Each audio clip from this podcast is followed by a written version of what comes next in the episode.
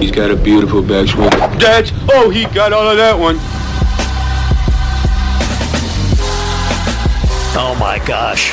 That is amazing. Layup with an iron into the hazard.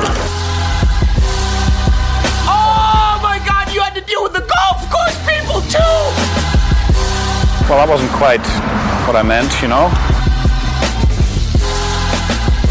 What is good, everybody? Welcome into the 73rd Hole Podcast, the official podcast of Golf Oklahoma. Jim Woodward, Taylor Williams, Sam Humphreys with you as always. And boys, we have a whole lot to get into today. Obviously, we're only doing one show a week now. This one will be on the phone as well, considering there was supposed to be weather outside. We can get into whether weathermen are whether weathermen are correct or not. Uh, but boys. Let's go ahead and start with what happened right after our podcast last week. And Patrick Reed goes up to Rory McIlroy on the range in Dubai and wants to say hello or whatever he wants to say to Rory McIlroy. And Rory is down uh, kind of in a, in a catcher's position, messing with his TrackMan and doesn't even acknowledge Patrick Reed and Patrick Reed proceeds to just flick a LIV tee down. It, it, it, was a it was a tee, and it said LIV Golf Four Aces" or something like that. And this story got blown out of proportion, in my opinion. But at the same time, it was foreshadowing what we were going to see later in the week. This story turned into Patrick Reed throws a tee at Rory McIlroy on the range, and then we finally saw the video and saw that it wasn't really that. And then we heard from Rory McIlroy, and he says, I was subpoenaed by his lawyer on Christmas Eve trying to have a nice time with my family. You're not going to take that well. So again, I'm living in reality. I don't know where he's living. If I were in his shoes, I wouldn't expect a hello or a handshake. This was before the golf tournament. And Patrick Reed responds, T Dub, and says, Since my tees are my team, four aces LIV, I flicked him one. It was kind of a funny shot back, but it was one of those things. If you're going to act like an immature little child, then you might as well be treated like one, T Dub. What are your thoughts on that situation before we got to what we saw during the golf tournament in Dubai? Well, I didn't realize that the Dubai Desert Classic was going to turn into the Desperate Housewives Classic of just all the drama and soap operaness that we had to see before the tournament. It was, it was like you said, Sam. It was, it was so blown out of proportions. In my opinion, yeah, I don't think Rory and Reed should be talking to each other. I thought it was funny how uh, when Reed came up to Rory's caddy, Whereas guys just like, oh hey, how you doing, buddy? Good to see you, and act like nothing was wrong. But uh, but Woody, I, I think the biggest thing from all this is just how the media misinterpreted what is what was really happening. Yes, it was Patrick Reed's lawyer who sent Rory the the subpoena on uh, on Christmas Eve, but it wasn't for a Reed lawsuit. It was it had to do with the PGA Tour LIV lawsuit. So yes, you have Reed who is on LIV, and it was Reed's lawyer. It was not Reed sending him a lawsuit like he did to Brandel Chamblee and all the other journalists that he's done it to over the past. So while it made for a really good story, Woody, there were a lot of things that were really blown out of proportions with it. Well, it's kind of like the Joker and Batman. Uh, Reed is the villain, guys. He will always be the villain, and much more so than any of the other guys on LIV. And we know that. So if if you're in the media and you know as well as I do what gets people to read your articles, desperate housewife type stuff. you hit it right on the head. This this sells product, okay, and it is built up and blown out of proportion, just as Sam said. It was two guys. Maybe uh, they are not the best of friends. Let's be honest. Um, or why Reed would even make the effort to reach out. He knows he's not liked. But having said all that, yes, I thought this was a non issue that the deal out of. It would have been a lot more fun if Rory hadn't birdied the last hole and they'd gone into a playoff. Then they would have really had a storm on that Dubai coast. But I think it's a non issue. It's just here we go, boys. 2023. It's just now February, and look at all that's going on. It's going to be a crazy year. It's going to be a very, very crazy year. I thought that tensions might die down a little bit. Leave it to Patrick Reed to continue the tensions into 2023. And, and T Dub hit it right on the head here, guys. You know, the, the pile on has begun on Patrick Reed in this situation. Although I feel like Rory is the one twisting the story a little bit. Like T Dub said, Larry Klayman, or Kleiman, I'm not exactly sure how you pronounce that.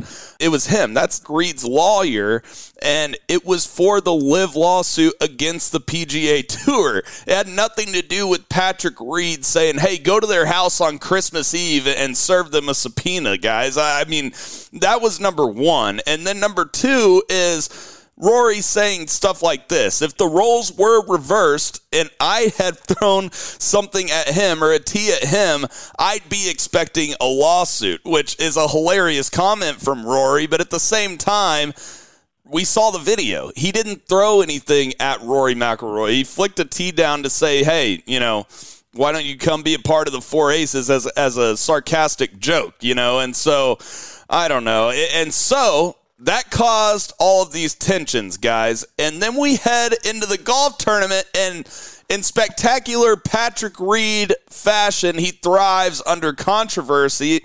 And number one, he played great golf this week. He shot a 65 in the final round, and Rory played and finished the golf tournament amazingly well. Birdies his last two holes to win by one shot in Dubai. We can get to that in a minute, but T Dub, there was a huge rules controversy on Saturday when Patrick Reed was on the drivable 17th hole and his ball apparently got stuck in a tree.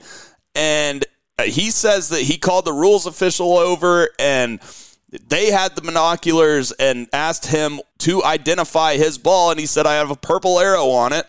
And they, they said that you know, that was his ball and, and everything was good. To me, T Dub, this was a non issue if his name wasn't Patrick Reed. I feel like you might think of this situation a little different than I do. Well, one thing I want to say before I get on to the ruling is regarding the Rory Reed thing is that yeah, I, yes, I, I said the things about about it wasn't Reed's lawyer, but I also don't think Rory was the one misinterpreting the story. What he said was completely factual. It was Patrick Reed's lawyer who came to his, who sent him the stuff on Christmas Eve, which is actually true. It's the media who took that and twisted it. If I was Rory, I wouldn't have handled one thing that he did in the situation any differently. If it was Reed and, and everything, I wouldn't I wouldn't have said hi to him, and I would have said the exact same things that he did. So I was completely on Rory's side that on, Rory, on that whole situation. You don't think that Rory made it seem like Patrick Reed sent his lawyer to his house on Christmas Eve? I feel like that's kind of what he insinuated. Well, it's, it's how you look at it, right? Reed's lawyer sent me a thing, which is actually true. He represents Patrick Reed. It's just not that case. So, no, I don't think what Rory said was misinterpreted whatsoever. And that was a, a good reason to not like someone. I mean, I can think of plenty of situations where if you get down to it, someone's on a rival organization from you and their lawyer represents that rival organization that you so happen to be with, it doesn't matter if you're particularly in the lawsuit or not. I wouldn't talk to the guy either, especially with the reputation as we're about to get into with the ruling situation because like you said, if it was anyone besides Patrick Reed, this wouldn't be an issue. But the difference is that it is dealing with Patrick Reed, who have dealt with what six or seven now rules controversies. You can't tell me that these are all just happen to be damn coincidence that, that he just keeps so happily to be uh, uh, in the situation. And with the, the thing with the tree, Woody, it's yes, his ball did get stuck in the tree, and he should have gotten a drop from an unplayable lie, which is the ruling in the situation. But he picked the wrong damn tree, and then Patrick Reed has to come out and say that if, if there was, without a shadow of a doubt, that was my golf ball, I would have went back to the tee box. Well, we have video evidence that there was a shadow of a doubt that that was not your golf ball. So, uh, yes, if this was not Patrick Reed, it would not be a big deal. But it is Woody, who has been proven essentially numerous times to be a cheater, and it's uh, it's not a good look for for his uh, if he wants to have any sort of redemption status for a guy who used to be Captain America. Well, he's far from Captain America now. He he he will never find redemption. But don't you guys find it funny who was the guy that made the biggest deal out of this deal? They call it the Zapruder film from when John Kennedy was shot. Who got on the golf channel and made the big deal out of it? Brandel Chamblee. Okay. enough said. Those two darn sure aren't going to have Christmas dinner or send any birthday presents to one another. This is just a little bit more of Chamblee has the mic. He has the ability to pro- poke the bear, prod the bear, whatever you want to say, and he does it every time he gets the chance. So when he has this opportunity, guys, to stick a knife in Patrick Reed, he is going to do it. Patrick Reed, we talked about this before we went on to do our podcast, guys. Patrick Reed is the golfer. It's like the story I told you about the Bob Hope where I hit, I didn't know if I hit the wrong ball or not. I couldn't honestly tell you which ball was mine. Patrick Reed point blank said, That is my ball in the tree. At that point, the official looked, looked at the marking on the ball that Patrick Reed said was his marking. And what can the official do? The only thing the official could have possibly done is get a ladder, go back to the other tree, climb up there, see if Patrick Reed's ball or like Patrick Reed's ball is in that tree. They didn't have time. They didn't have time. They rely on the golf professional which most golf professionals are honest, play by the rules. We are taught not to cheat, unlike other sports. Patrick Reed said, That's my ball. The official must say, Okay, take your drop.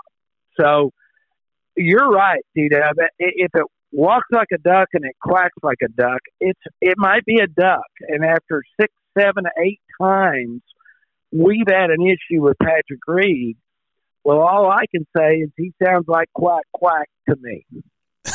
And I don't blame you guys for feeling like that. Number one, what do you mentioned something right there that I feel like we should do. Dubai has enough money to get one of your forklifts out there and tell us whether it's the ball or not. I, I feel like we should know. We had T gate at the start of the week. Now we have ball gate, you know, in the middle of the week. I feel like we should figure out whether that ball actually has a purple arrow on it or not, or whether he was playing a purple arrow at the start of the at the start of the day. Well, I'm surprised, guys. They didn't. Somebody didn't go back after the fact. Okay, I'm not surprised they didn't do it during the golf tournament. They don't have time. It, will slow down play right. so badly.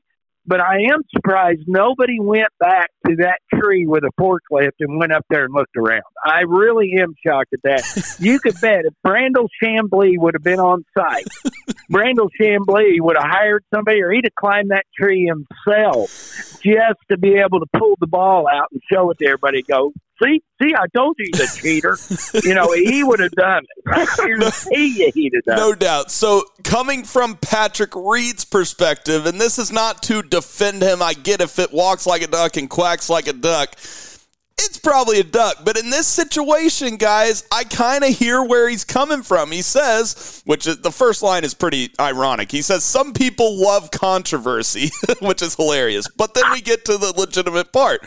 He says, but what happened on the 17th hole at the Hero Dubai Desert Classic was a non issue, as the DP World Tour confirmed. I was not asked to identify the tree my ball struck. That was done by ShotLink volunteers and several marshals. I was asked to describe the distinctive markings on the ball that I was playing. So, if the rules official has the binoculars, is looking up in the tree, and says, Patrick, how is your ball marked? And he says, with a purple arrow. And the rules official looks up in the tree and says, Yep, there's a purple arrow. I confirm that. I don't see how that's on Patrick Reed because there's no way he knows which tree it's in either. He was 300 yards back, you know, on the tee box. So I, this isn't necessarily a Patrick Reed cheating scandal to me, T Dub. I mean, I, I, think you probably feel a little different on it, but to me, when a rules official is involved, I can't necessarily go, yep, that's cheating. No, you are right on that aspect. The rules official is the one who did grant him the right to drop, and they did confirm it there. So yes, you you, you can't fully put the blame on Patrick in that situation. And and I will say, of all the other quote unquote cheating scandals that he's been involved with, this probably does rank a little bit lower on the list. This is a, a lot less egregious, in my opinion, than the shoveling of sand at the Hero Challenge. What was that? Four years ago now. At this point. So, so no, it, it, the rules officials there granted it. I understand that, but once again, it, it's just sort of like if you constantly get accused of being in trouble, it's like there has to be something there, right? It's like I, I don't know, Woody. Am I mis am I misplaced for thinking that that someone who's been accused of cheating six or seven times is it's just like you said. If it walks like a duck, quacks like a duck, it's probably a damn duck. Well, yeah, again, we we look at this guy, and Sam's got a good argument on this one. I I would say that this is ranked, like you said, T Dub, low on his cheating scandals. The the what we really have to look at is Patrick Reed, guys. This didn't start on tour. This started back in college. Absolutely. If you guys recall, he was at the University of Alabama before he transferred to Augusta Georgia. State. Georgia. Georgia. It was Georgia, yes. University of Georgia. I'm sorry, you're right. He was at that school, and numerous players on that team have had accused him and, and said this guy's a cheater. So he has a track record that goes back. If we could probably dig around in his junior golf days, you might even find something. I don't know, but he has a track record that I, that's why I said earlier in this podcast he cannot redeem himself, guys. There is no way possible that as this career goes on, he has got that black cloud hanging over him now. And I don't even think, even by the act of God, that that's going to get cleared away. I just don't see it happening. No, I mean, I don't see it happening either. And it's his fault that he did cheat in certain instances. And now we, you know, are debating whether he's cheating again because we're looking for reasons or we don't trust him when he tells us that, hey, it wasn't me. He asked me how my ball was marked, you know, but we don't trust that anymore because of what we've seen him do in the past. Um, I want right. to get to the other side of this, guys, because Rory was extremely impressive this past week. I, I mean, it, it eight consecutive top 10 finishes for Rory right now. That's the longest streak of his career. And Rory McIlroy, guys, is now the favorite to win the Masters at 7 to 1, Jon Rahm at 8 to 1, Cam Smith at 12 to 1.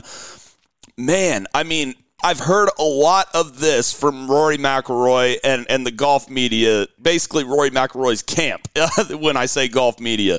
I've heard winning is the only thing that matters, guys, after this past week in this little battle between Patrick Reed. Really? Because Rory McIlroy hasn't won a major in almost a decade, and he parred his last eight holes in the last major championship to lose to Cam Smith. The fact that even Vegas has him as a favorite over Jon Rahm right now for the Masters is ludicrous to me, T Dub. I don't know. It just bugs me the narrative that we're seeing that, yeah, winning is the thing that matters. When, by the way, he stole the spotlight away from the PGA Tour this week. And he's been the PGA Tour spokesperson at a big tournament that should be an elevated event, but it's not at Torrey Pines. He stole the spotlight away from the PGA Tour and put the spotlight on Dubai this week. I just had a few problems with Rory McIlroy in that regard as well, T Dub.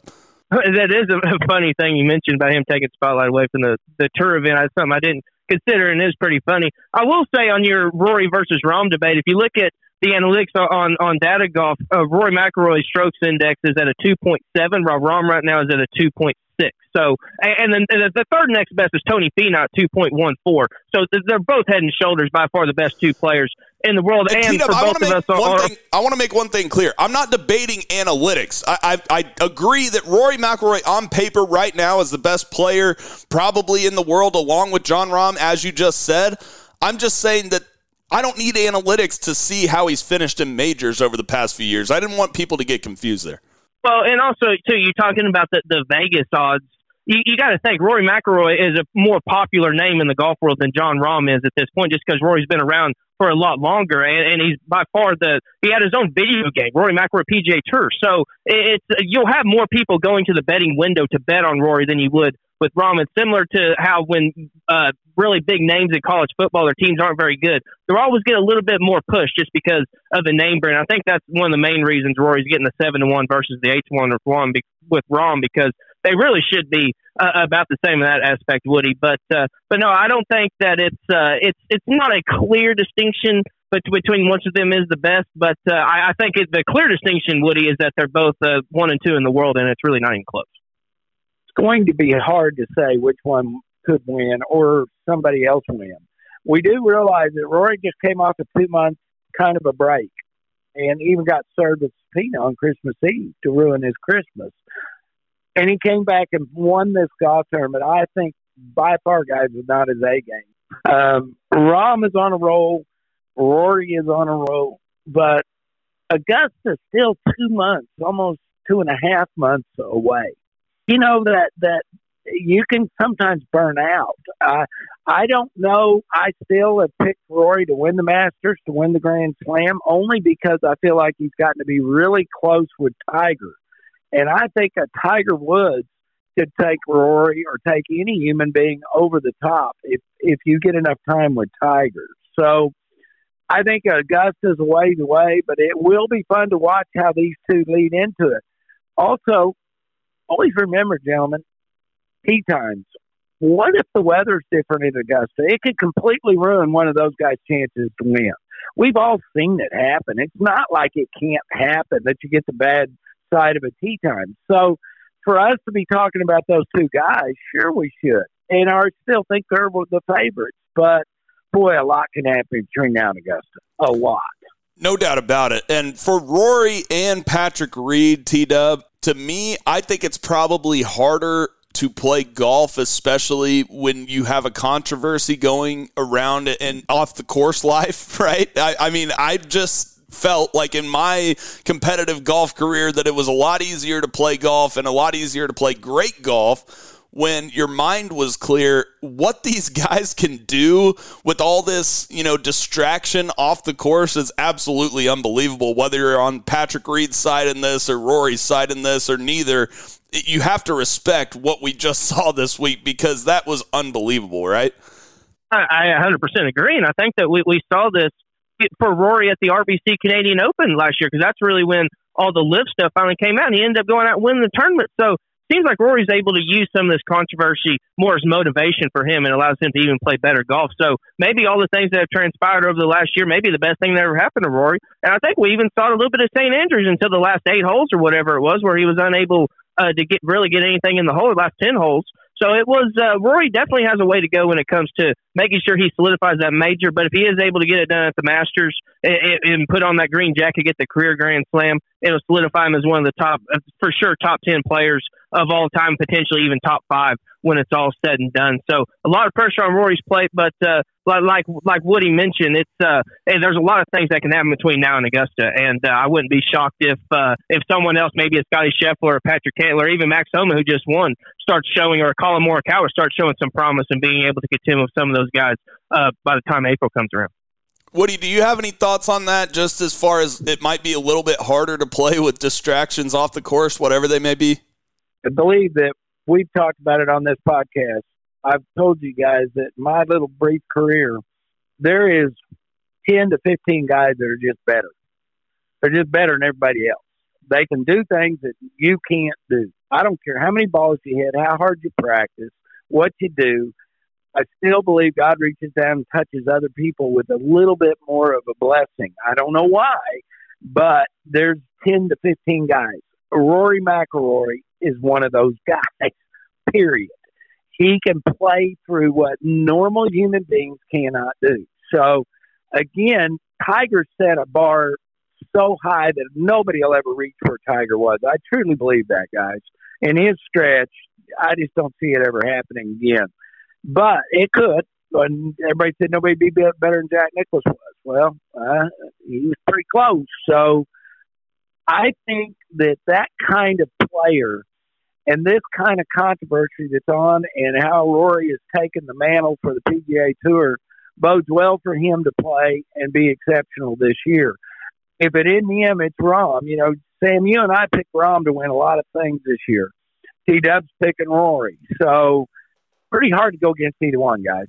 Yeah, no doubt about it. And then on the Patrick Reed side of it, I'm not sure that he's really one of those top 15 guys that if he's on, he's just going to win, you know, on any in any given week. But the thing about Reed is that I feel like he kind of does some of this stuff to motivate himself, guys. Like kind of like a Jordan did when he, you know, makes up you know, some quote from an opposing team or coach or some deal like that. I feel like Reed might have done some of the controversy stuff to motivate himself for this week. I don't know. He just seems like a guy that thrives under controversy.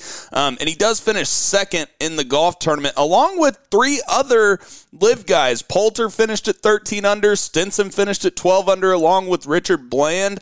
Um, so LIV ended up having four guys in the top 10 of the Dubai Desert Classic, which is really good. I, I would consider that. Uh, not an exhibition. Uh, I, I don't know about you guys, but we did hear more from Phil Mickelson, and this is in regards to the European Tour and the DP World Tour. He said, in a couple of weeks, I expect that the players, the live players, will win their case in the United Kingdom and will open the doors for the players to play on the European Tour there's a very good chance that you'll have more showdowns like we had this past week and more head to head competitions like you saw last week at the Dubai Desert Classic. That would be really good for the game.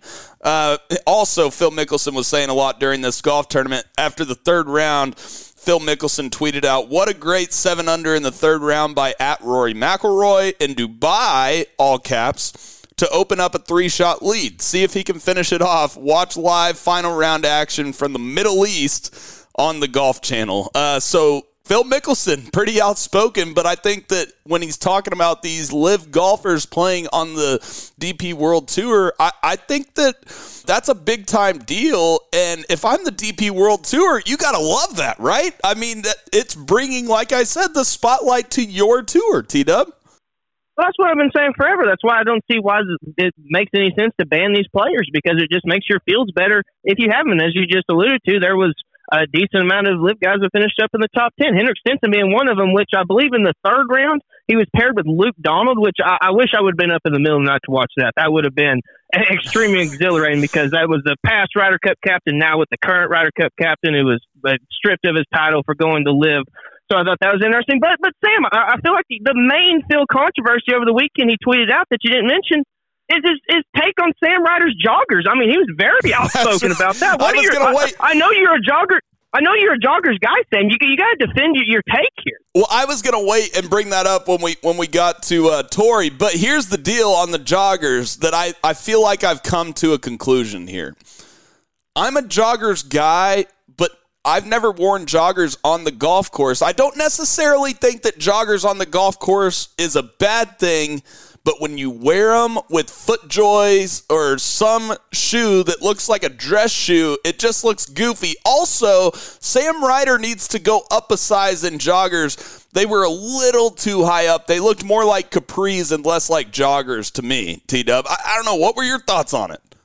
I think it looks absolutely horrible. I, I, I am not a fan of, of, the way it looks. What I, I will say, I'm not in the camp of. I don't think it should be banned. Uh, I mean, I, I'm not at that point because I feel like I, I'm a proponent that tour players should be able to wear shorts, especially whenever it's a hot condition. And that's so what you Phil wear was shorts, saying. I feel like you. That, that's exactly what Phil was saying. You, he goes, "Y'all can't wear shorts, but you can wear this stuff." exactly. So, Woody, it's it's not the fact that it should be ban- uh, should be banned. I just think it looks absolutely horrible, and I'm dying to hear what your take is on the old joggers. Yeah, yeah.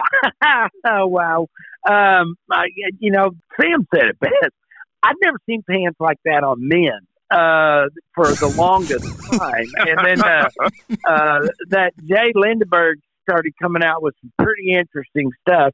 I will say this: I'm glad I missed that window in my career. Um, I'm not sure I would have worn them either. Uh, I, I will say this: I fought long and hard for shorts, though. I, I always felt like shorts did not make me look less professional uh, than say slacks, especially when it was 110 degrees. So um, the joggers, I thought it was funny that Phil threw that out there because it looks like Phil's trying to get his humor back and trying to um, become back to the kind of the Phil Mickelson we we kind of liked before all this happened. Um, the the simple fact he's getting involved, he's complimenting Rory. I do think Sam, you did hit on something that's very important, guys. The DP World Tour, I do think they're going to let those guys play, and the reason I do is I think Pelley understands that for his tour to ever gain all the the satisfaction or the attention that it needs, he needs the best fields he can possibly get his hands on. The fact that he's got 48 guys on LIV, let's say 20 of them are top 100 players, which I think they are. If he can pull those to every one of his DP events, and those guys can get world ranking points through those DP events, well, guess what? That's a win-win for everybody, isn't it? Yeah, no doubt about it. And I've seen on Twitter certain people that are, you know, either affiliated with the PGA Tour or are just on the PGA Tour side saying, "Oh, where what happened to this longer off season?" Well, the problem is the PGA Tour banned these guys, so they have to play certain events to gain official world golf ranking points. Guys, it, they would take the longer offseason if they didn't have to play these DP World Tour events. Unfortunately for them, they have to in this scenario. Um, by the way, speaking of uh, one thing that I wanted to mention on the joggers, if if you have the joggers you have to have them go all the way down to the ankle and you have to be wearing a tennis shoe type shoe. Obviously, they're all wearing golf shoes, but at least be wearing, you know, a Nike or or some shoe that looks like a tennis shoe, T Dub. I know we're talking about two different this is like when I have one conversation going on text message and a different conversation with the same person going on Snapchat. T Dub. This is what I feel like right now. We're talking about joggers and whether LIV players uh, should play on the DP World Tour. One hell of a combination there, and and I will say there is there is a time and place for the joggers, and depending on who you are, you can you can definitely swag it. There's no doubt, but uh, Sam Ryder definitely was not pulling it off. If maybe he had won the tournament, you have the excuse because if if you if you win a PGA tournament, you can wear whatever the hell you, you go out there and wear a kilt if you want to. I mean, it, it doesn't matter at that point. Just take your one and a half million dollar check and say see you later. But uh, I, I would have loved to have seen Woody back in his heyday on the PGA Tour wear the outfit that Sam Ryder had on. Well, let me tell you something, guys. Now I've got to add my two cents here because the other day I got something in the mail that my wife had ordered for me, and I opened up the box, and it was from Lululemon. They're great. Woody, you got to try them out. They're like sweats, but they're they look. You can wear them out in public a little more than sweats. well, I got to tell you, I got three pairs of these suckers, and I was looking for underwear. See, I thought I was going to get underwear. I was looking for underwear or socks. Woody owns oh, and joggers. That is not where I was expecting this conversation to go. Please tell me more. Like I said, though, but now let me tell you something. I pulled them out. I put them on, and I thought, well, yeah, these are pretty cool looking, really. And then I looked at how much she paid for them. Gentlemen, I could wear some really nice slacks for a $150 a pair. A hundred and fifty dollars a pair she paid for these stupid things. And I looked at her and I said, Honey, I'm glad you used your credit card. That's all I can tell you. Because holy crapola. But at $150 a pair, you can bet I'm not going to feed the donkey in them. I'll probably go to Oak Tree in them and have Gino laugh at me is what's going to happen.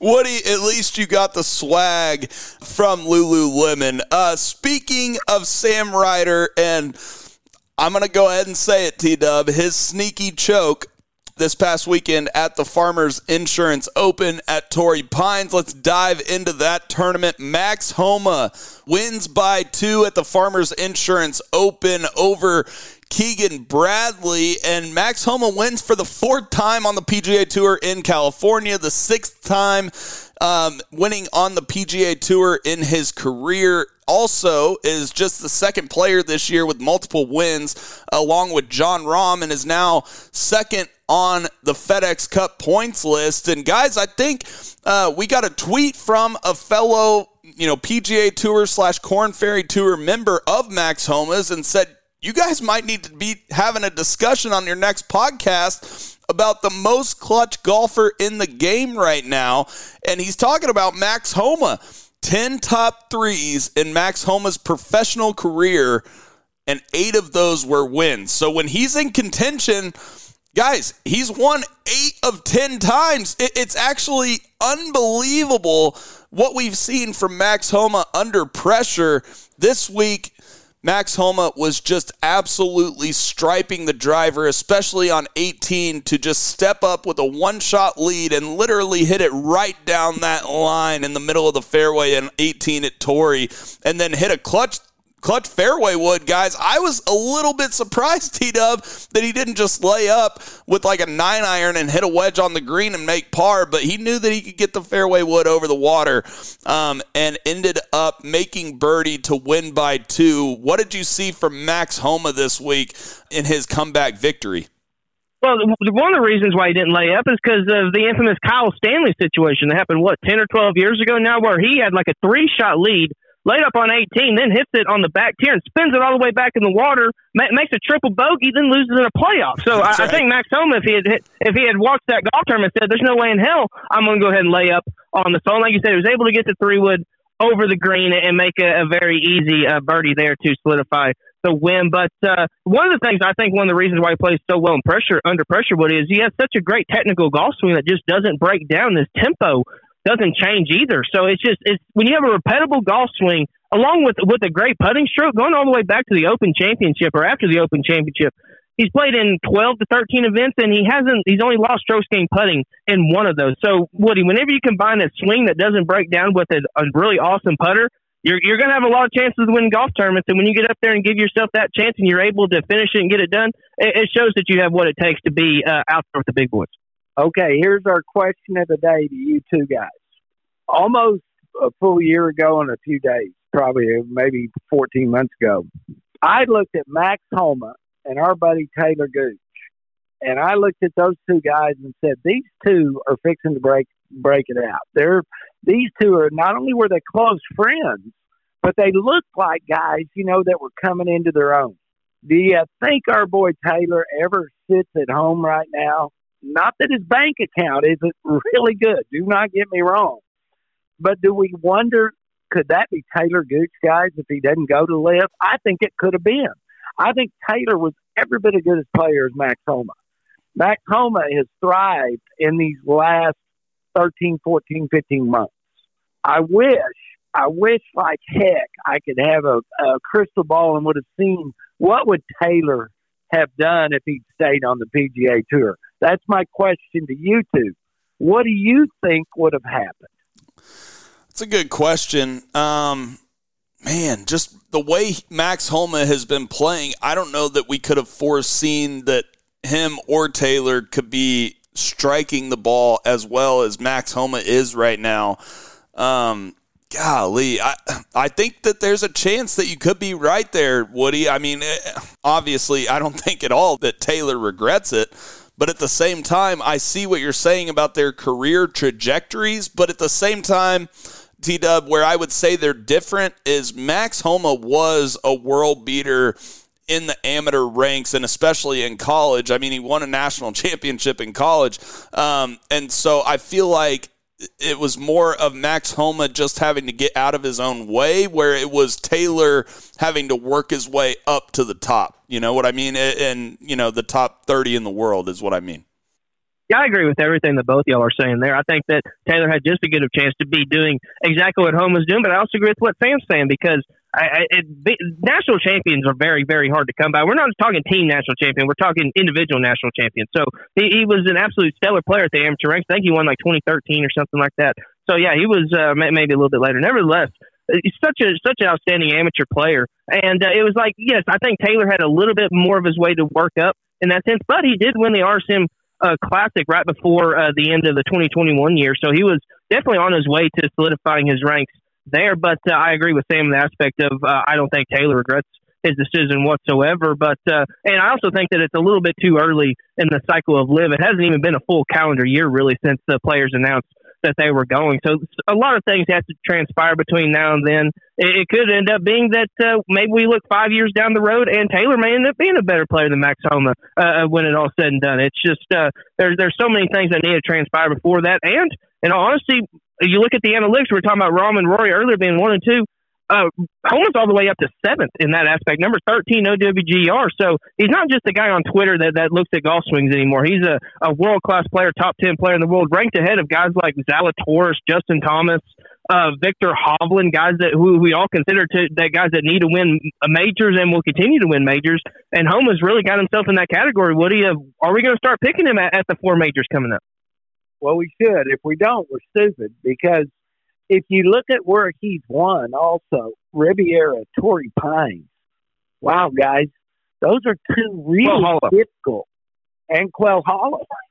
okay, three really difficult golf courses. Wouldn't you agree? And so, and, and his pedigree is such that he seems to drive the golf ball so well, which screams at winning majors. He's also become quite a, a, a probably a better than average putter darn good putter. So everything that you're watching with Max Homa is saying that this guy is getting ready to bust into that major victory type of realm player. If he wins a major this year, guys, now you really do have to say this guy's no longer just a, a Twitter fan and a, uh, uh, you know, kind of a, a celebrity on the, uh, the the cell phone he is real. He is he is doing things that make me when I watched him at, at Torrey coming down the stretch, he's solid as a rock. Did Sam Ryder kind of back up a little bit? Yeah, he did. But part of the things that causes a guy to back up is you've got a pit bull on your tail just nipping at you. Okay. And why was Tiger so good? Because when he got on the leaderboard, everybody goes, "Oh no, not him! Please, not him!" you know what? Max Homa's starting to get that same reputation.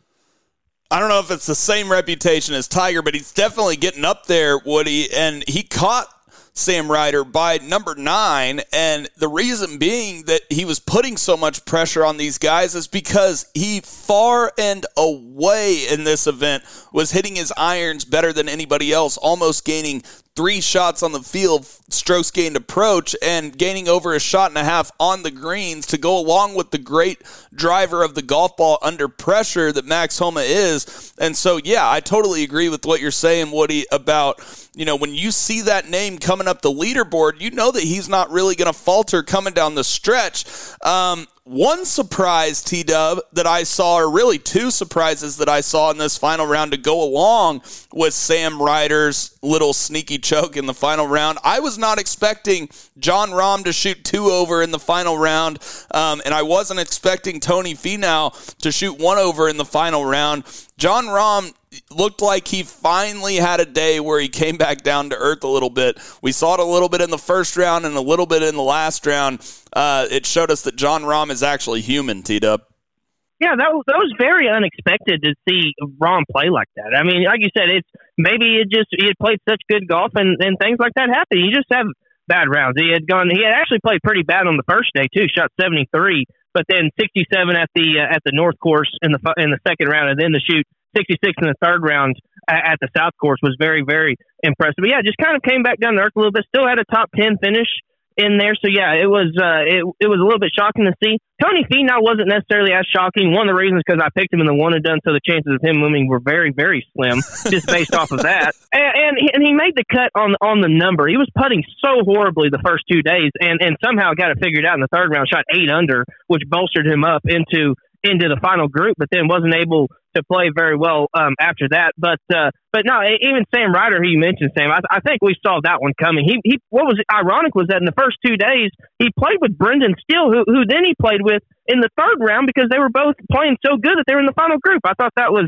very interesting. You don't see that happen too often uh, on the PGA Tour. But yeah, his 75 came a little bit down to earth and uh, could, could have saw that one coming from a mile away, in all honesty. And definitely leader in the clubhouse right now for sneakiest choke of the year because he led the tournament literally wire to wire, a- except for the last uh, six holes of the tournament. And, and also, going back to your point before we get off of Homa, is his performance on the par threes was absolutely unbelievable. Oh, he birdied that shot on 11, 16.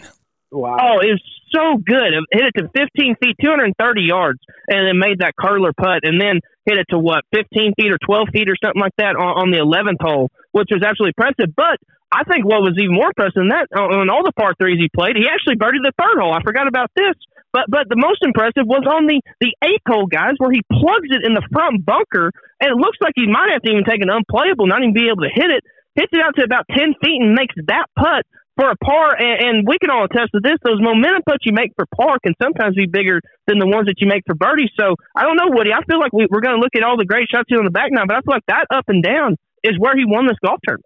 I'm gonna start calling you Brandel. You're really pretty good, T Dub. I, I that was awesome because let me tell you something. I think he thought he hit a really good shot on eight, and it it just came up short and plugged. And when I saw the same thing you saw, I thought, uh oh, this could be a momentum change. This could help this Sam Ryder because here he comes and he's coming after him and he's hitting it so good. Boy, when he got that ball up and in, in fact, I even was sitting there on myself and I said to myself, "This this party's over, guys. This party's over. I guarantee you, Homa's winning this golf tournament." And boom, there he went. He just went crazy.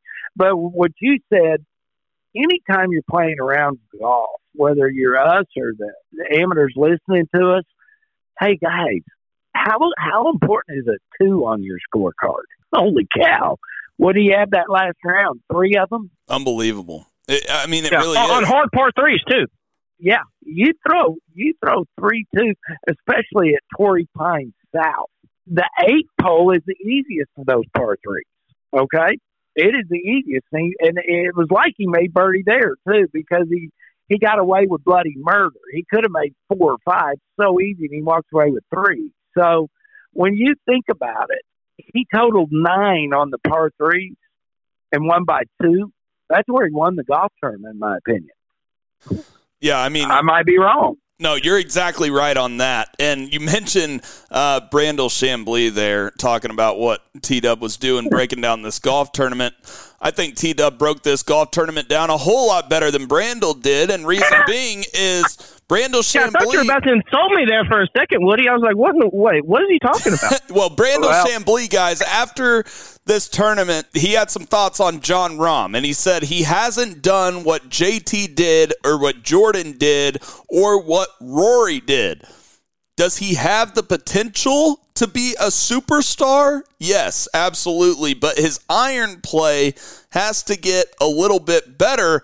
I don't know what golf tournament Brandel Chamblee was watching. I, on, I honestly feel like Brandel makes this stuff up, but Rahm for the event gained 1.39 strokes gained approach, which is almost a shot and a half per round on the field with the irons. Rahm in the final round gained 1.79 shots gained approach, which is over a shot and a half in the final round. If anything, T Dub held Rahm back this week. It was a short game.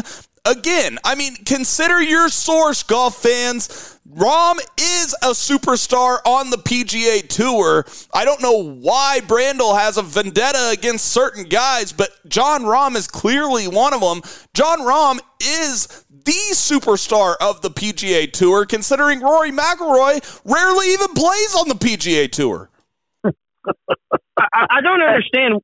Why did he say his irons were bad? That didn't make any sense to me. I didn't He even see that up. until you mentioned it. He Sam. made it up. He gained one point. He gained one point three nine in the three of the four rounds that were on the South Course where they calculated strokes gained. It was one of the best in the field, and I, I don't understand. You look at his, his final round; he lost strokes gained around the greens and lost strokes gained putting. So obviously, Woody, it was his damn short game, and I, I could have told you that by looking at the holes that I, I watched him play.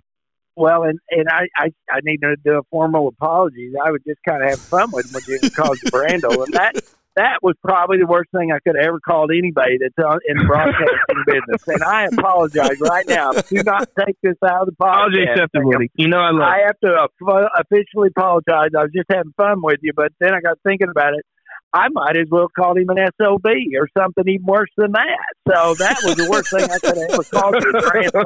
I'd rather be called SOB never- than Brandel. I will never do that again, T Dub. I promise. If I do, I should be shot. Do not let me ever do that again, okay?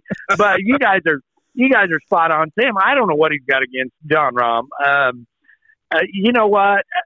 Superstar is a really big word to throw out there. But if he's going to call Jordan Spieth and JT and Rory a superstar and not call Jon Rahm a superstar, well, yeah, wait a minute. I, got to go wait. No, no, no, no, no. To me, a, a superstar, though, if you're going to really say a superstar, I think you have to have many, many, many, many, many years. Okay, so when I look at superstars, I talk about Tiger Woods, uh, Jack Nicklaus, um, you know, Tom Watson. I'm looking at guys that did it for years and years and years before I use that term. But he throws it out and then says, Jon Rahm isn't. No, no, no. Well, uh, just chalk up another one for our buddy Brandel. Maybe one of y'all should call and see if you can get him on our podcast. Wouldn't that be fun? no. Uh, Considering the podcast is banned on Twitter, I don't, Yeah, or blocked we on Twitter, I don't think we have a chance So yeah, we block him from our podcast. He blocked us on Twitter. Uh, anyways, Well, you guys, hey, I got to tell you one story though, Sam. I can't call him either because I almost got in a fight with him on the putting green at the Byron Nelson one. We were both on tour, so well, I we can't gotta call hear him you either. can't just say that and then like gloss over it. What was the It story? was it, it really, guys. What it really was is it was our two wives had had a, a, a some kind of a tussle, and he was coming up to me trying to act like a badass. Now, Brandel Chamblee is not a big man, and well, uh, well, as I'm a pretty large individual, I am kind of a pussy. Okay, do not get me wrong, but I can make you think I can whip your ass. Okay, I really can, and well, this little banty rooster came up to me on the putting green acting all this, and I said, Brandon, you need to back off because I'm fixing to throttle you. Uh, If you don't back away from me, I'm going to knock you freaking out.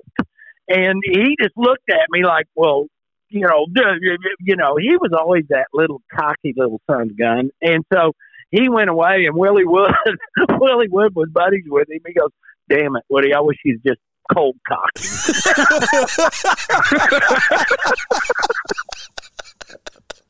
that is hilarious. I'm not a big Brandel fan either. I sure can't call him, so don't worry about me calling him. oh my gosh. That is- Sorry that about that the- one, guys. That was just one that popped in my head when you all were beating up on Brandel. I thought, uh, well, they need to know I almost got to punch him.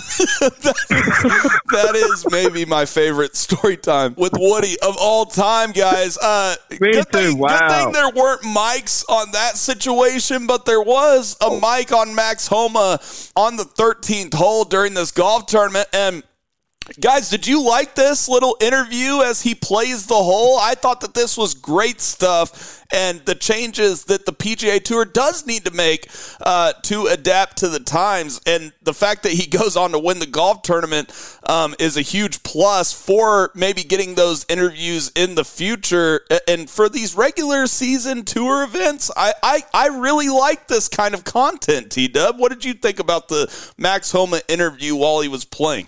Yeah, I, I think for for one hole on a on a Saturday afternoon, w- w- or on, on Friday afternoon, I guess in this case, in the third round, I, I think it's absolutely great. I mean, as long as, and we all know they're not forcing it on anyone who doesn't want to do it. A player could say if they don't want to, and, and I, I'm not sure if I would like it for for the entire hole or, or for the entire round. I mean, but maybe even if people want to do it for like a three hole stretch or something like that, that would be cool. And I think it's just you kind of hit the nail on the head, Sam. The, the luck that it could have been to be able to do this in the third round and then be able to have it be the winner of the golf tournament eventually. it- It's an absolutely brilliant thing, and the fact that they are trying to at least make some changes to to make uh, to to adapt to the changes, like you said, with LIV coming around and wanting to make their broadcast product better, which had been declining over the really ever since Tiger hadn't been around as much. So it was a good change. I like it. I think it's cool, and, and uh, they're going to need stuff like that, Woody, because I, I hate to say it. I wish I would say it differently, but Trevor Immelman is not as good as Nick Faldo was, and that's going to be something that is going to. At least Nance is still there, which helps a little bit, but that's going to hurt the broadcast product a little bit because Faldo was uh, was pretty solid, except for his one call at Augusta last year. Well, I think Trevor Limmer will get better. I hope. Uh, you know what was funny about that ruling, though, guys? we don't want to beat a dead horse, but what did Max Homa talk about before that? Did he call the official because he wasn't going to touch the ball? Who touched their ball at the same golf tournament Patrick the Reed. year before? Uh, hello, here we Couple go years ago. So I thought that was Max Homa is such uh, the PGA Tour is so lucky to have him starting to come out of the woodwork. so to speak, and become well a figurehead for the PGA Tour because this kid's got so much personality. He's got so many uh, stories, and he's a great storyteller, and he's perfect for stuff like that.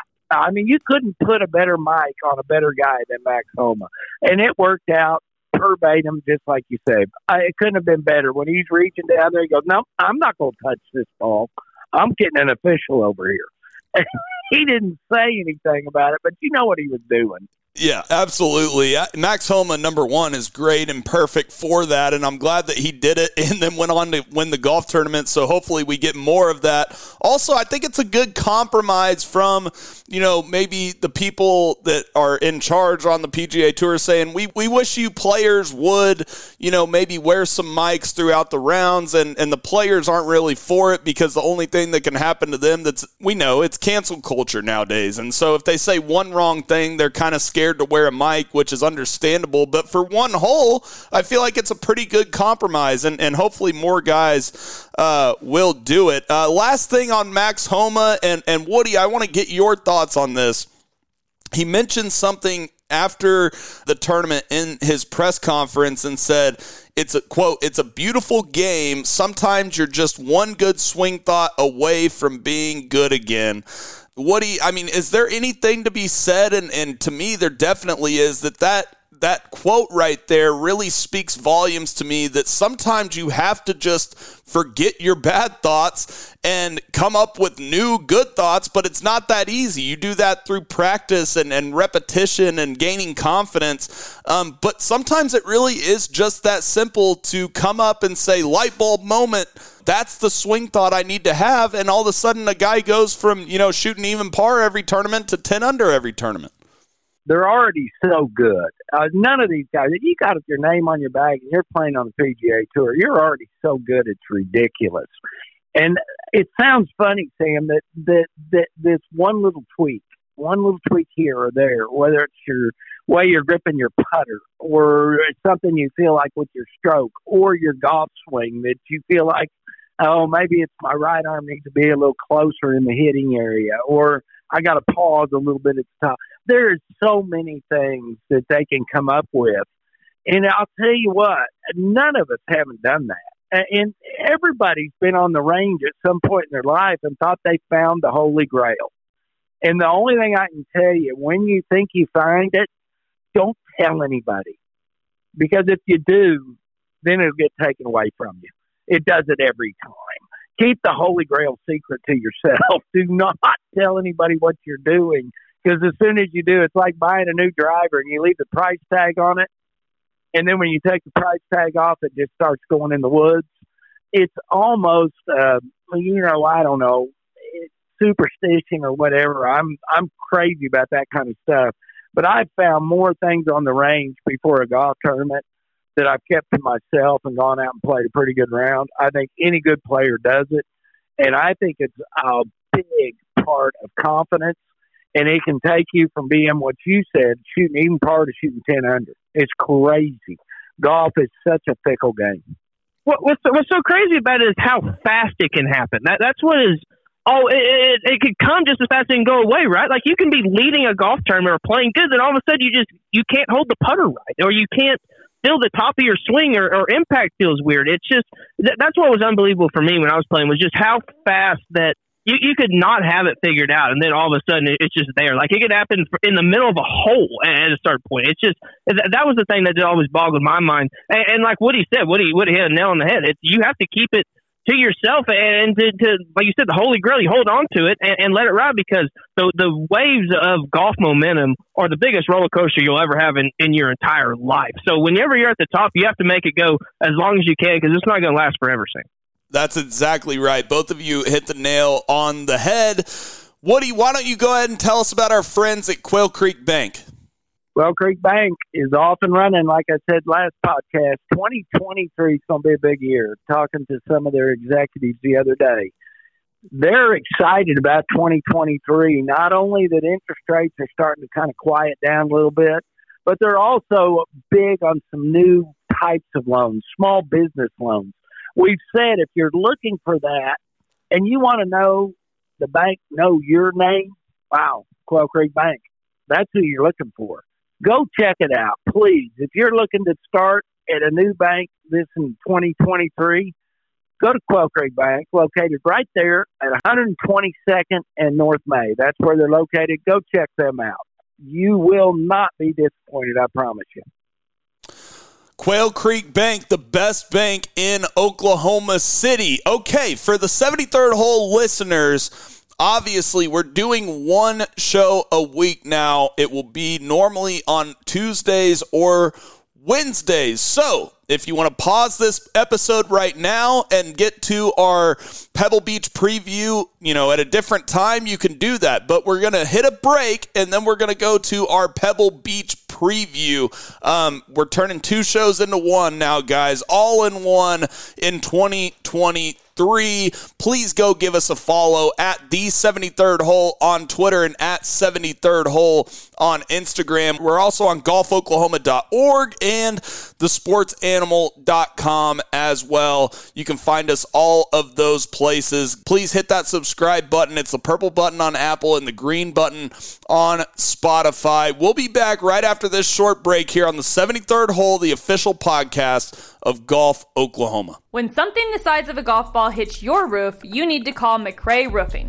McRae Roofing is Oklahoma's designer roofing service specialist. For years, Jeff McRae and the experienced team at McRae Roofing and Exteriors have served fellow Oklahomans by helping them with their roofing needs. McRae Roofing uses only top quality materials and professional crews to make sure that each job is done right so it will give you the years of service, security, and protection you need from the unpredictable Oklahoma weather. McRae Roofing offers residential and commercial roofing, ventilation services, and custom copper designs. McRae Roofing is dedicated to exceeding the homeowner's expectations. It's not just a roof, it is your home's crowning glory. Call McRae Roofing today at 405 692 4000.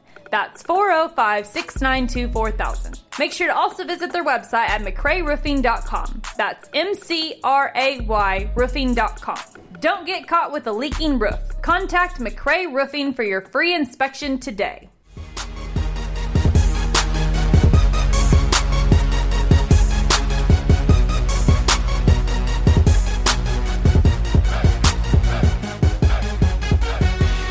We are back rolling along here on the 73rd Hole podcast, the official podcast of Golf Oklahoma. Definitely go get all of your local golf news from golfoklahoma.org. They cover college golf in this area of the country better than anybody, and they will have full access to the live event up in Tulsa. Kim McLeod, Chris Swafford doing a heck of a job. Speaking of college golf, I should give a shout out to the University of Texas's freshman Jacob Sosa shot a 61 in the Southwestern Invitational. It was a personal best, a season best uh, by nine shots, and a tournament record, and the North Ranch Country Club record. Uh, Jacob Sosa from Texas, guys, I guess is a guy to look out for this year when we get to our national championship and Big 12 talk.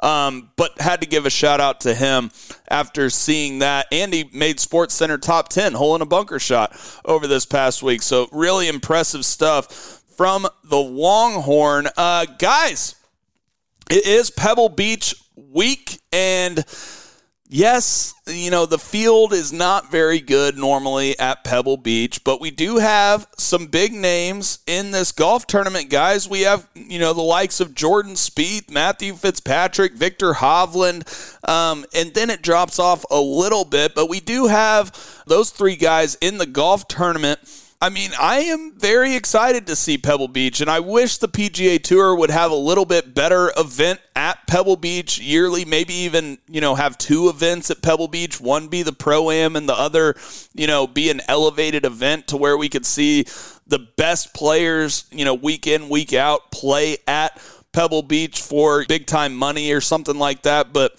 uh, T Dub, what are your thoughts on Pebble Beach this week? I know off air, Woody alluded to, you know, a lot of it depends on what the weather's going to be like, but what kind of player are you looking for at Pebble Beach and what type of game does Pebble suit?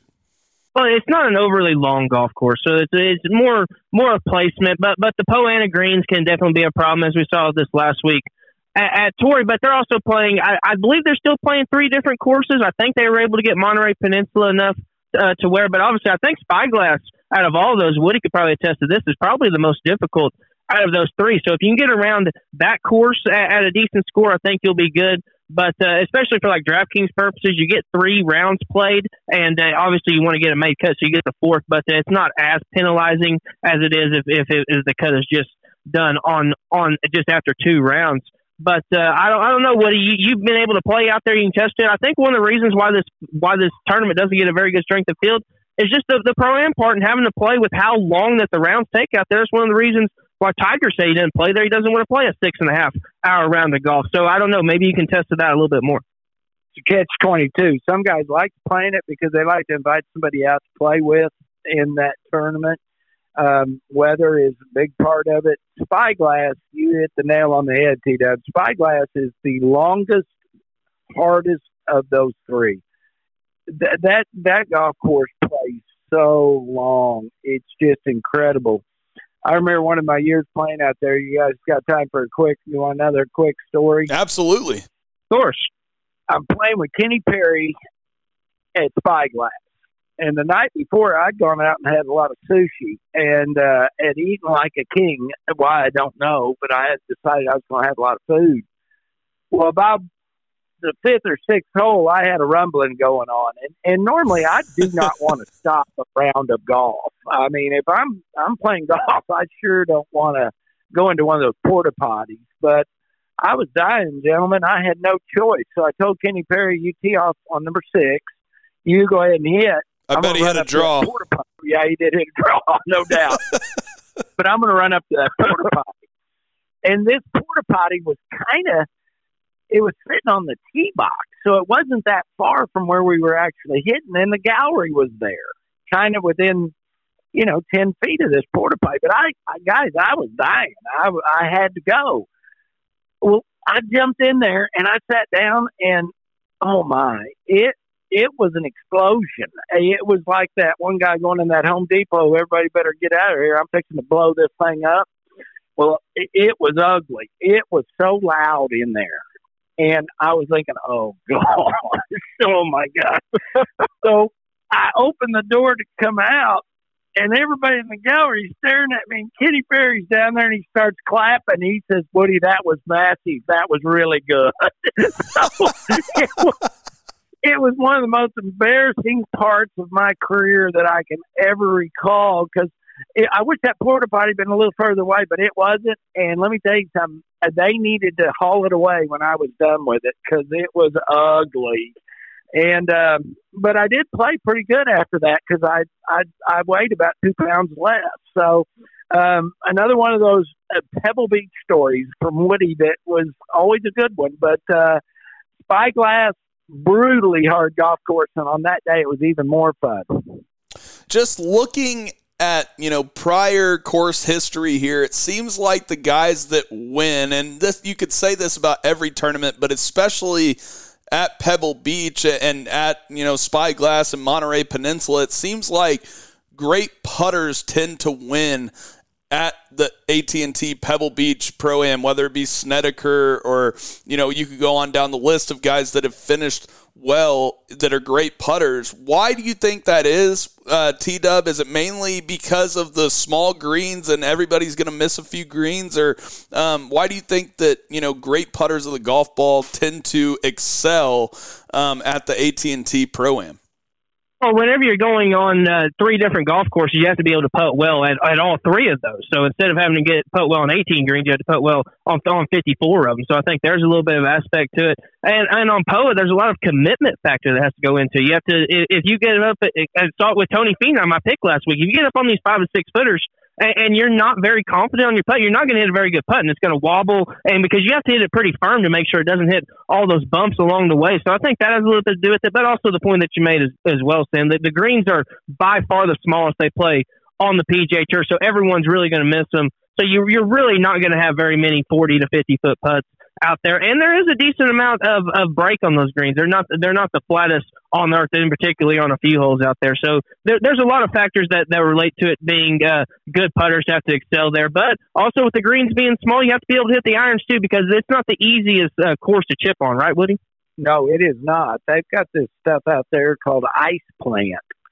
And if you get in it, it is ugly. It is so bad, guys. I, I something you can't even hardly get the golf ball. You can't even hardly get the wedge or whatever through it. So we saw it last week the, at Torrey Pines, Woody, the ice yes, plant down in the canyon. Yes, and and so if you miss the green by too much, chipping becomes extremely difficult. So I, I think you guys are spot on. Usually, it's really good iron players as well as putters. Uh, Because I look back at the year, I remember Johnny Miller won that tournament when Johnny Miller had no business winning a golf tournament.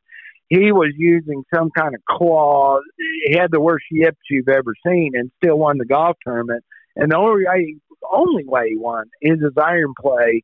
Johnny Miller was probably one of the best iron strikers that you guys would have ever gotten to see. He was phenomenal. So it is basically a a really important, not so much off the tee. It can be off the tee, but irons into those greens, especially at Pebble and Spyglass, really critical. Yes.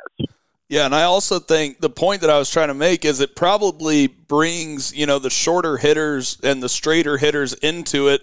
Hence why we see Matthew Fitzpatrick as the favorite this week um, on Data Golf and, and, in the odds in Vegas. And Viktor Hovland is second, Jordan Spieth is third, Maverick McNealy is fourth, Seamus Power is fifth, guys. Uh, I mean, are you taking those top three guys if you're betting on the tournament? I'm not talking one and done uh, yet, T Dub, but as far as if you were going to make a bet, would you say that the winner comes out of Fitzpatrick, Hovland, or Spieth? if I had to bet it, I would pick someone out of those three just because you get 140 something players. I mean, we've seen the likes of uh, Ted Potter Jr. and some guys who can just kind of come really out of the woodworks to win this tournament. So I would pick someone out of that. But one of the reasons that all these players, it really does suit their game. I think it suits Fitzpatrick well. I think it suits Hovland well. And obviously, we've seen how well Spieth plays, and uh, we'll get into him a little bit whenever we make our picks later on. He's played this tournament so exceptionally well. And Woody mentioned this point too. It can who your partner is has a lot to do with. it. And he plays with Jake Owen out there. They seem to have a really good time playing that tournament. So I think that one of that things alludes to Spieth playing well. But uh, but yeah, I, I expect if in all honesty, I expect someone kind of out of the woodwork that no one's going to pick Woody to win this tournament just because the strength of field really isn't very strong. Yeah, I, I'm going with uh, Seamus Powers this week, guys. This is who I'm going with, and and I'm I'm kind of like you. I I think this is a bigger crapshoot than any tournament almost all year. I I never know who's going to win here. So, um, I you know he's got the ability to win there. So why not go with him on my one and done? That's a great pick, Woody. He hasn't missed a cut since the Shriners uh, Children's Open. He won at the Butterfield Bermuda. Um, talk about a great putter. I mean, it seems like every time he plays well, um, you know, he's gaining over half a shot on the field putting. If he hits the irons well, that's where he tends to be a little bit streaky. I think that Seamus Power could be a really good pick. I want to talk a little bit more, guys, about Viktor Hovland. Obviously, won at the Hero World Challenge um, and then finished tied for 18th at the Sentry last time we saw him tee it up. Uh, you know, what do you expect to see from Hovi this week, T Dub? I, I, think that, you know, the putting has been the best of his career as of late. Um, if he can get back to, you know, what we saw maybe a year and a half ago from Viktor Hovland, ball striking wise, I feel like he could be in that elite top 15, like Woody was talking about earlier. What do you expect not only this week, but the rest of the season from, from Hovi? Yeah, you're dead right on his putting. You're really going all the way back to the Open Championship. He's only lost strokes game putting at, at, one event, and he's had hasn't missed a cut in that stretch. Hasn't missed a cut going back to the Scottish Open the week before the Open.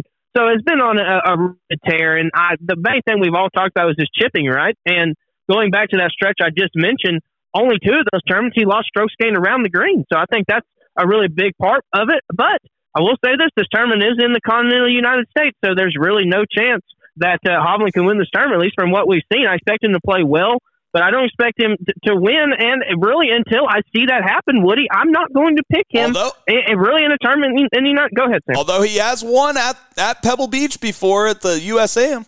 Has won the USM. That is a very good point, and did make the cut in his only time playing here, T38. But that's just a hurdle you have to get over. But I guess if you Woody, if you are going to win a tournament uh, for the first time in the United States, it might as well be in a field that's not very deep like this one. He hadn't been playing much lately. At least we sure haven't seen his name. Um, Hasn't teed it up since he- the Sentry, Woody. there you go. So um, coming off a long break, it didn't hurt Rory. Rory was able to put it together at Dubai there. So I still look for Hovi to have a good year. I think I think we saw some really good stuff happen with the way he's chipping the ball. He's chipped the ball a lot better to me.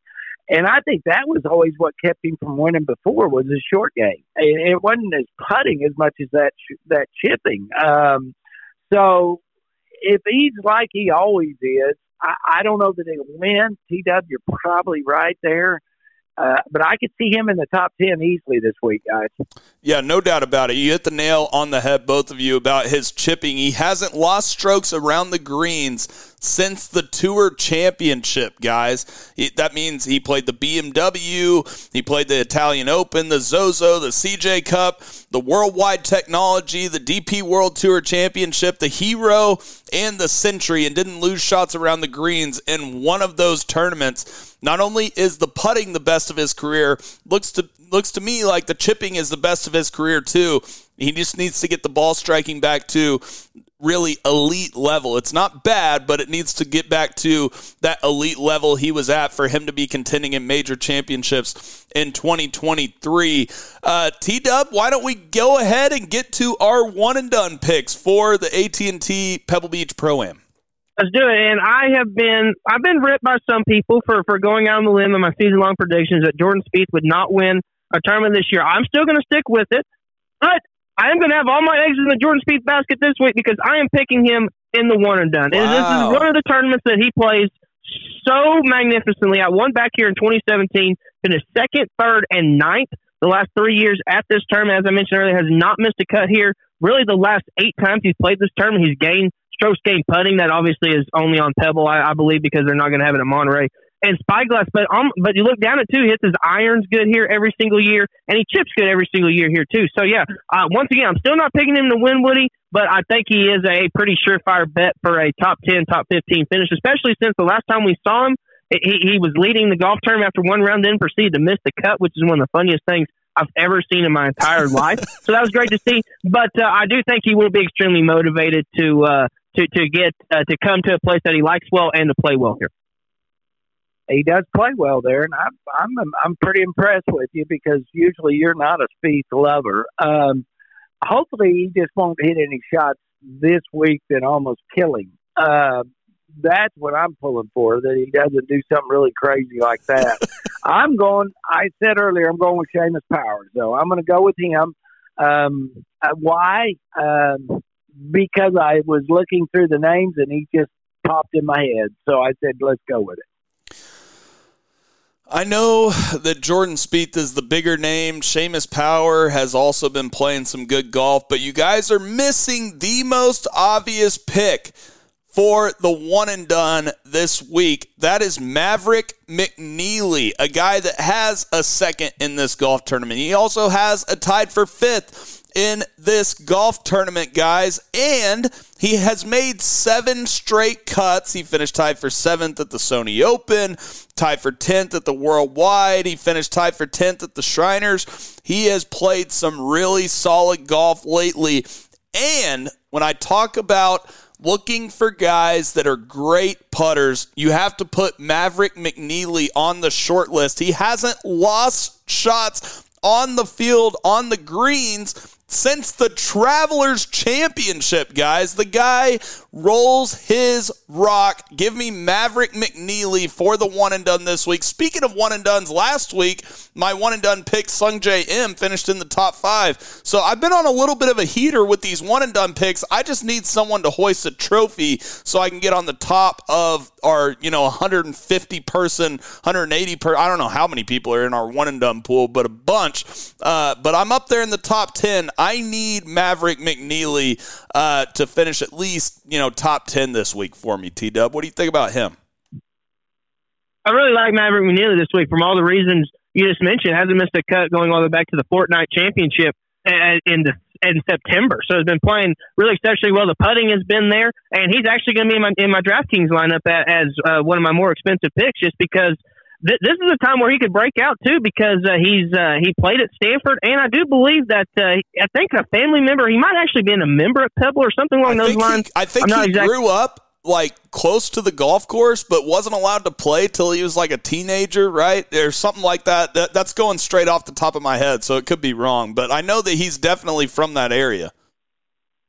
There's some story behind it to where Pebble has some sort of sentimental value to him, Woody. So I think that that's another reason for him to play pretty well there, right?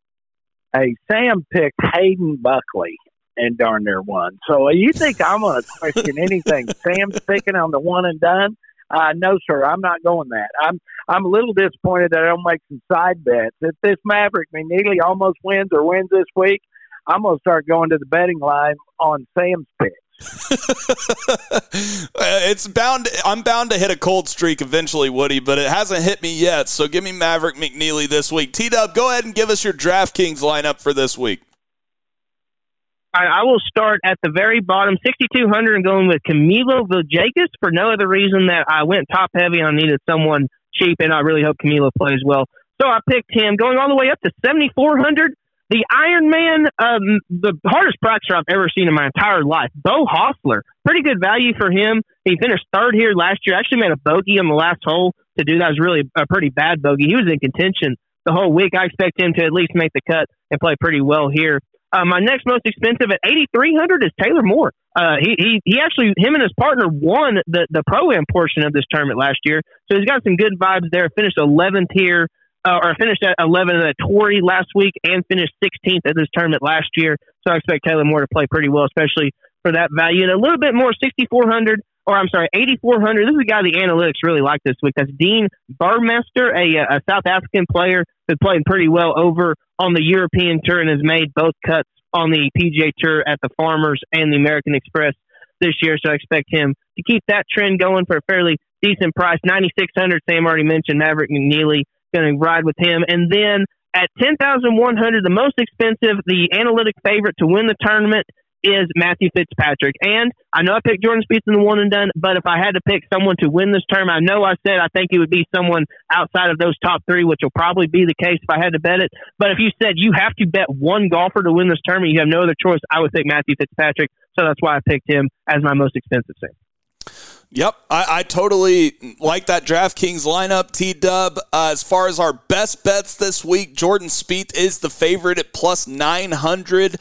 Matthew Fitzpatrick right behind him at plus a thousand, along with Viktor Hovland. Then it drops to Maverick McNealy is your fourth favorite at plus 1600 and then you have Tom Hoge up there at plus 1700 if I'm going to go best bets this week there's a lot of guys you could throw some dark horse money on this week uh, one of which being Davis Riley at plus 6500 obviously not as good of odds as you're going to get Davis Riley at on a normal week with a little more top heavy field. But this week, I feel like is a week that he could, you know, be up there in contention. Also, a guy like Kevin Kisner at plus 6,500 as well is we've always heard Kiz talk about there's certain places he can win and certain places he just, you know, can make the cut. Pebble Beach, Spyglass, and Monterey Peninsula Country Club, three places that he can compete. And and I think that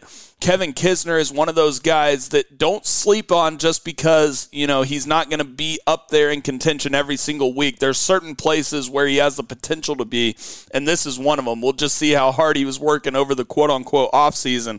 Uh, that could be an issue with Kiz. Any thoughts on best bets, T Dub? I think you're been on an absolute heater, so I think you should roll with it. I mean, you got you got your Eagles and, and your second team, the Chiefs, in the Super Bowl. I mean, you, That's you your sports paradise right now must just be you must be in heaven right now. That that is exactly right. The the football gods are paying me back for having to watch OU and OSU all year. Obviously, I grew up and still am a huge Eagles fan and obviously I spent a lot of time in Kansas City in college as well. So, like I said, my team, the Eagles, made the Super Bowl and and my AFC team, I guess we'll call them the Chiefs, are also in the Super Bowl. Uh, you know, all I have to say is uh, I wonder how those jabroni Cowboys fans are feeling, T Dub. You've been notorious for being a pretty Dallas Cowboy hater. So I mean, I mean, even it, but but you got you're rooting mostly for your Eagles, right? That that's by far your number one team. No, I'm obviously rooting for the Eagles. I've had a lot of people ask me that. No, I just root for the. It's like you know when. Uh, Let's say for you know around here, right? I, I think that I root for Oklahoma State unless they're playing OU normally, right? And so uh, I think that it's kind of one of those situations. I am an Eagles fan. I just like the Chiefs as well. So so I mean, what what are you, what were your thoughts on just everything that transpired this last weekend? I mean, you had to be in absolute heaven. I know we talked earlier, uh, right before the the picks, that we both liked the Eagles and the Chiefs to win. So I thought that was the ultimate kiss of death. But uh, we had the, the betting gods on our side, did we not? No, we absolutely did. Number one, I mean, the, the Eagles game was an absolute sleeper. Uh, it turned out to be the fact that, you know, obviously Brock Purdy gets hurt and Josh Johnson goes in, the guy that's played for a million teams. And so it turned out to be, you know, a walk in the park for my Philadelphia Eagles. They continue to have the best defense and the best offense in the NFL, even though a lot of people were giving credit to that San Francisco defense. Um, as far as the Chiefs and Bengals game, I did have the uh, the betting gods on my side in that game. T Dub, we'll just say that. Uh, even though a lot of those calls ended up not mattering, the Chiefs punted anyways, and uh, like Travis Kelce said, know your role and shut your mouth. I mean, I, I I thought it was the biggest home cook game I ever saw in my entire life. Woody, what were your thoughts on the games that transpired? well, you know, I I kind of was down on NFL football for a long time, but I did watch a little bit of that football this weekend, and uh, I didn't have a dog in the fight. I'm really not a big Eagles fan, and I'm really not a big Kansas City fan. So basically, when the Super Bowl is usually played, I'm doing something else. So I really don't care. But if you had to make a pick, Woody, are you going with the Eagles or the Chiefs? I'm going with the Eagles. I, I and the reason why is I think the Eagles are the real deal. I mean, their defense is brutal. I mean, they are really, really good. And how can you not kind of pull for Jalen Hurts? You know what I mean? Because even when he came to OU, they didn't think he was going to be all that, and he darn near won us a national championship. Okay, then he goes to be a pro, and they say, "Yeah, he's not going to be all that." And yeah, he is. So I'm all about the Eagles. If I'm going to pick a team to win, or I want a team to win, it's the Eagles.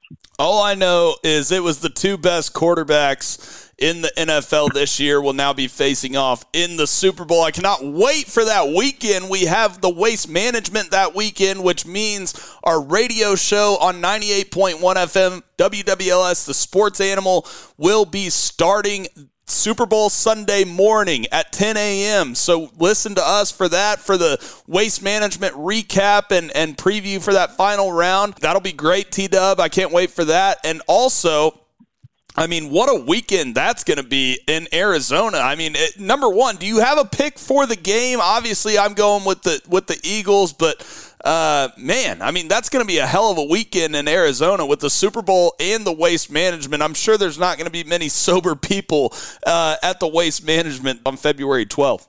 No, there's no chance that there will be hardly anyone sober at, at that deal, and there's no reason to be unless you just don't feel like drinking on Sundays or something like that. but yeah, there's no. And I think it's pretty telling that, that the Eagles opened as as a favorite when it first came out. I haven't seen the as the line move in the last couple of days, but I think that that was a pretty interesting take, and I think the Eagles probably have the more overall team. But if you have a healthy Mahomes, he's the best quarterback in the game, so that always gives you a little bit of an edge. And I think one of the things that no one's really, that I haven't heard anyone really talk about that'll be interesting is the coaching matchup. Uh, how will Andy Reid and uh, what's it? What's the Eagles name? Sam, I keep Nick Sirianni. Yeah, I mean he, he's proven to be absolutely stellar with what he's done with Hurts and, and that run game. So I think it'll be very interesting to see how there's a little bit of a chess game being played uh, in that aspect. Hey guys, let me tell you this about Phoenix. Having played there a few years, uh, it wouldn't matter if it's Easter Sunday; they're going to be drunk. oh, no doubt about it at the Waste Management Championship. Last golf thing here, guys, that I got to get into. We did see Phil Mickelson at his press conference yesterday, and he looks like a completely different person. No beard, and he's lost over 20 pounds over the offseason, almost to where when guys at an older age lose weight, they almost look unhealthy.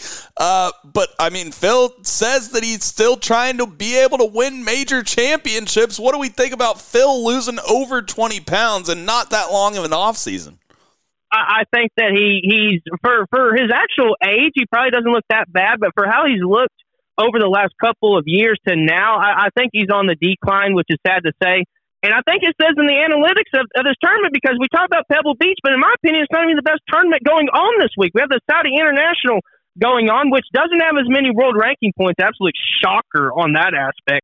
Uh, 202 at the Pebble Beach Pro Am compared to 147 at Saudi International. But we did do an Instagram poll on uh, on the gram, and we asked the, the fans to let us know what was the biggest, what team had, or what tournament had the best field. And obviously, we only could show the top 20 or so players, but 62% of people said that the Saudi International was the better field, and absolutely rightly so. That's Cameron Young, Dustin Johnson, Joaquin Niemann, Cam Smith, Mito Pereira, Taylor Gooch is playing, Bryson DeChambeau, Brooks Koepka.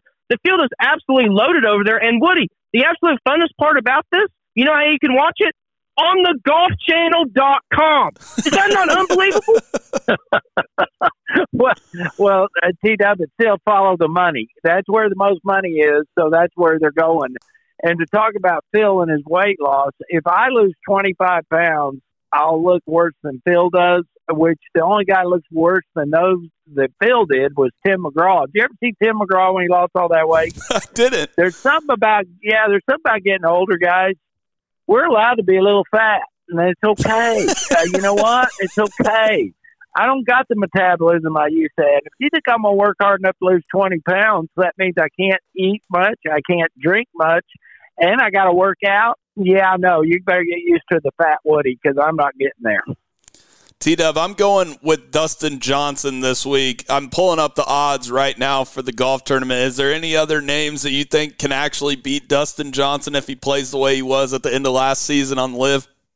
Well, if, if he plays that way, probably not. Maybe Cam Smith if he plays like he did at the Players or the Open Championship. But the uh, the favorite on Data Golf is Cameron Young, which I think is pretty funny that he's on the PGA Tour and he wanted to release to go play over here. I think, but it, the the PGA Tour would be absolutely hypocritical if they didn't allow him to do it. So it was good on that aspect. But we, we talked about him a little bit on the uh, earlier show. Taylor Gooch. I mean, he's down here. I believe he's the eighth favorite on Data Golf, just behind guys like Lucas Herbert, Louis Oosthuizen, and Paul Casey. I'm ahead of guys like Harold Varner, Abraham Ancer, Sergio Garcia. He's actually ahead of uh, Koepka and Bryson DeChambeau as well. Those are two guys that are way down, and Matt Wolff's kind of down on the list as well. So I don't know. I think there's maybe some of those guys who could come up and play well, but I think you're absolutely right. If Dustin Johnson plays his best, I think he'll beat everyone, including Cam Smith.